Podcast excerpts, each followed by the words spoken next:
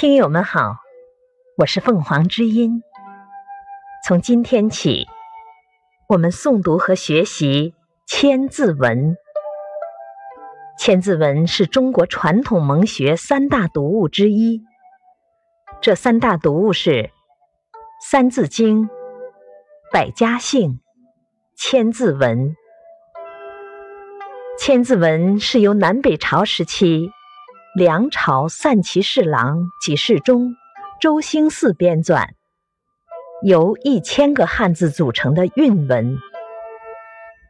公元502年到549年，梁武帝命人从王羲之书法作品中选取1000个不重复汉字，命员外散骑侍郎周兴嗣编纂成文。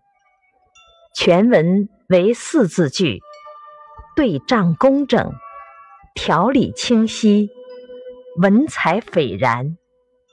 千字文语句平白如画，易诵易记，并翻译成英文版、法文版、拉丁文版、意大利文版，是中国影响很大的儿童启蒙读物。